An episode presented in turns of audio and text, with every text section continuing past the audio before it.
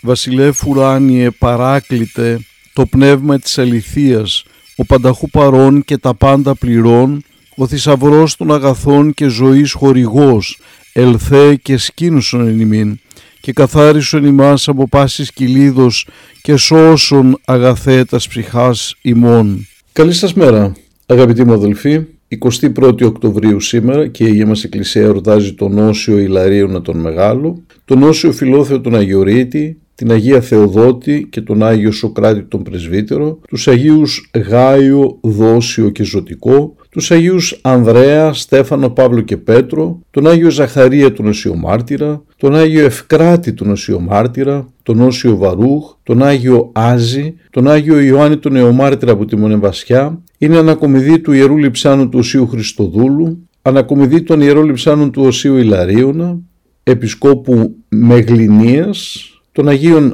Πλαντίνου Ειρήνης Μαρίνας της Ραϊθού, τον Όσιο Ιάκωβο, τους Οσίους Βαρνάβα και Λαρίωνα τους Σταματουργούς, την Αγία Ούρσουλα, τον Άγιο Φινάν, τον Όσιο Φίλιππο, τον Όσιο Ιλαρίωνα της Λάβρας των Σπηλαίων, τον Όσιο Ιλαρίωνα της Ρωσίας και τον Άγιο Σοκράτη τον Ιερομάρτυρα. Ο Όσιος Ιλαρίων ο Μεγάλος γεννήθηκε το 333 μετά Χριστόν στα χρόνια του Μεγάλου Κωνσταντίνου. Η Κομόπολη στην οποία ανατράφηκε ονομαζόταν Θαβαθά, πέντε μίλια μακριά από τη Γάζα. Οι γονείς της ήταν πλούσιοι ειδωλολάτρες, στην επιθυμία τους να σπουδάσουν όσο γίνεται καλύτερα το γιο τους, τον έστειλαν στην Αλεξάνδρεια. Εκεί ο Ιλαρίων γνώρισε τη χριστιανική πίστη, την αγάπησε και βαφτίστηκε χριστιανός. Έγινε μιμητής του Αγίου Αντωνίου και έμεινε αρκετό καιρό κοντά του. Όταν πέθαναν οι γονείς του γύρισε στην πατρίδα του, διαμήρεσε στους φτωχούς όλη την κληρονομιά και πήγε στην έρημο. Εκεί κάποτε συνάντησε ληστές με τους οποίους είχε τον εξής διδακτικό διάλογο. Εάν σε συναντούσαν κλέφτες, τον ρώτησαν τι θα έκανες, εκείνος τους απάντησε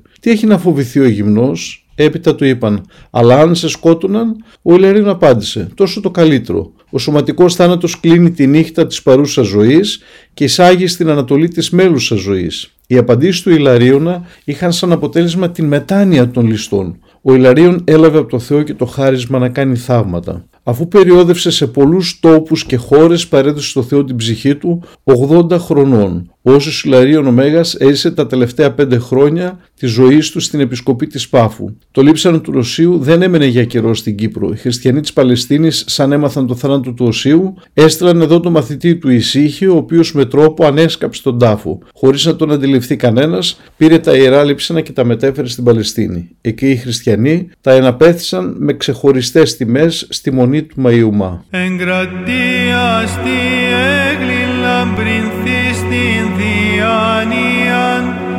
διάνοιαν Ήστραψα σταυμάτων ακτίνας Ιλαρίων πατήριμων και γέγονας φως περηφάνης και στήλος ευσεβίας θεαυγής. Καταβγάζον τι εν Θεό σου βιωτή τους πίστη προσιώντας